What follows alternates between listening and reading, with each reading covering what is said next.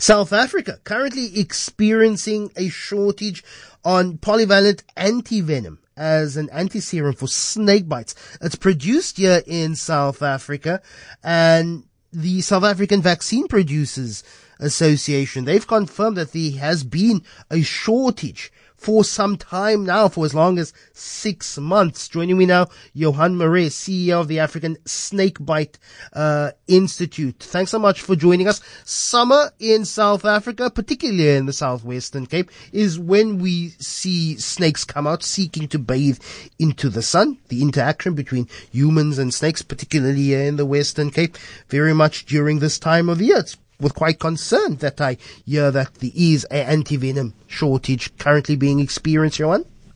Yes, it, it is problematic. We're in the middle of the snake bite season. Uh, we're seeing a fair number of snake bites. And um, um, I think there's just one thing that people must bear in mind, and that is that uh, nine out of ten snake bite victims don't require antivenom. It's only used in very serious bites but when it's needed, you really do need it. So it is majorly problematic. Um, f- first developed in, I think, 1901, um, here in South Africa. What's the history of antivenom production in South Africa? And, and then why do we have the shortage? Yes, it's, uh, we're pretty much making antivenom uh, the same way that we did back in, in the early 1900s. And it's a, a process of hyperimmunizing horses with snake venom. So you take the venom, inject very small quantities into a horse, not enough to, to damage the horse, but just to to uh, uh, trigger its immune system, and uh, you systematically increase those amounts of venom, and over about a nine month period, the horse becomes immune. You keep it immune by keep on giving it a little, little bits of venom. And uh, at two month intervals, blood is extracted from the horse. The serum is removed from the blood. The blood gets returned to the horse. And that serum is then purified and bottled. And that is the antivenom. So we're actually treating patients with horse, with horse blood. Mm. So what's uh, in the uh, shortage? Are, are we running well, out of, it's, of, of uh, hyper hyperimmune horses? Why the why no, the shortage? It, it, appears that there were some major production problems. I'm sure that the South African vaccine producers can tell you more. Uh, because we've heard mm. lots of different stories, but uh, the bottom line is that uh, I think it's uh, uh, power outages have had a major factor. Gosh, like with everything, like with everything, and, um, and, and probably some supply issues. You know, in the mm. last two or three years, suppliers have not been that regular, especially when you start importing certain products. Mm. Gosh, it, it, it seems as if, of, of course, we, this is conjecture and, and, we don't know for certain, but if you're saying that, well, these issues could be caused by load shedding, it could be caused by logistical concerns. You know, plenty of our, of our freight is used on South African roads because we have no rail freight system. And over the last few years, there's been, uh, particularly in, um, that KZN Gauteng corridor, plenty of disruptions on that N3 highway. Um, that the, the problems of this country could even manifest within a, a, a, snake vaccine uh, or a snake um, uh, antivenom, um, you know, production line. It, it, it, seems very, very worrying.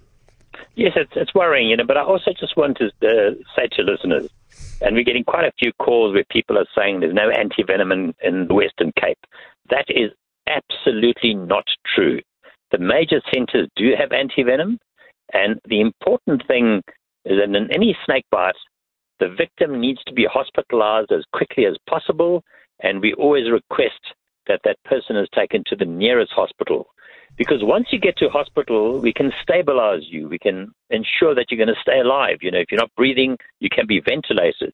And then once stabilized, then one can worry about antivenom and say, right, do we need antivenom? Do we have? Uh, if we don't have, where can we get? Uh, do mm. we transfer the patient? So there's a lot of things that can be done. So mm. people don't have to panic. Um, mm. They just need to, in the event of a snake bite, get to the nearest hospital. Is is anti venom uh, accessible for, for, for for for private use? If I'm a hiker or I'm someone who spends time at outdoors, can I go to a pharmacy and and buy me a, a vial of anti venom to use in cases of emergency, or the or are they only um, supplied to clinics, hospitals, ERs?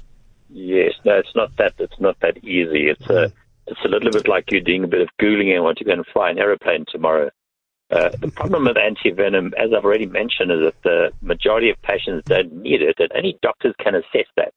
And they assess that by looking at symptoms, they do uh, they analyze blood works, and then when they give the antivenom, uh, you have to give the right amounts of antivenom.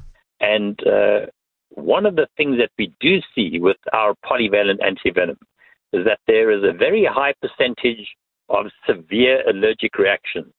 About four out of ten patients that get the antivenom go into anaphylaxis.